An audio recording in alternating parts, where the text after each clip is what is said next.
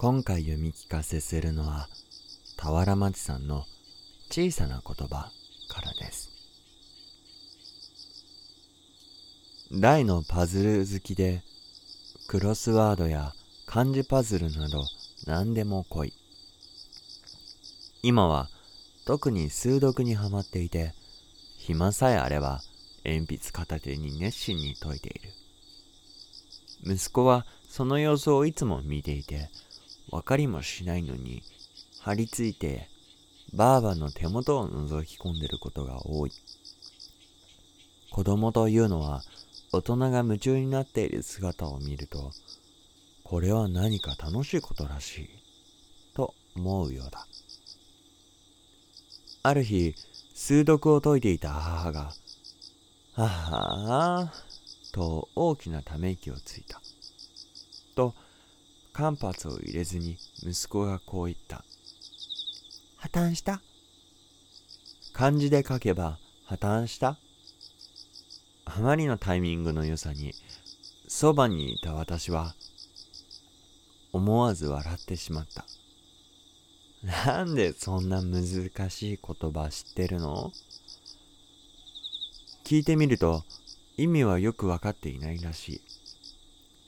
ただ、数読を解いているとき、ああとなれば、破綻した、だと耳から聞いて覚えたようだ。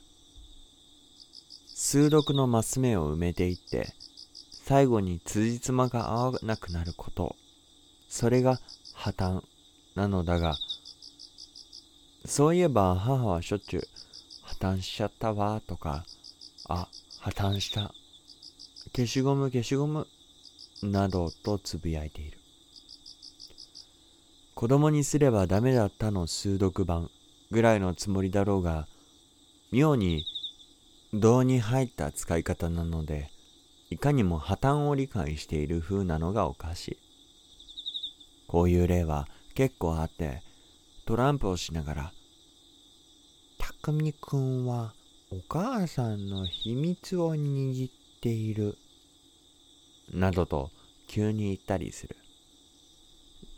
何を秘密を握っているって？うーん。カエルくんの本で、うなぎくんが言ってた。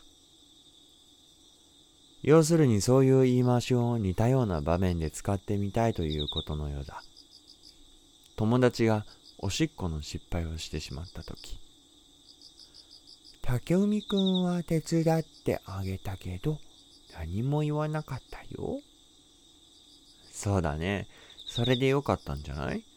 大丈夫？とか元気出して？とか言いすぎるとかえってかわいそうだもんね。うん。それでまた傷の扉が開く。え？何それ？瞳でやってた。瞳というのは朝の連ドラの瞳のことで、以前息子と住んでいた町が舞台なので、ずっと一緒に見ていた。大人向けのドラマだったが、見覚えのある風景が毎日出てくるので、息子も楽しそうだった。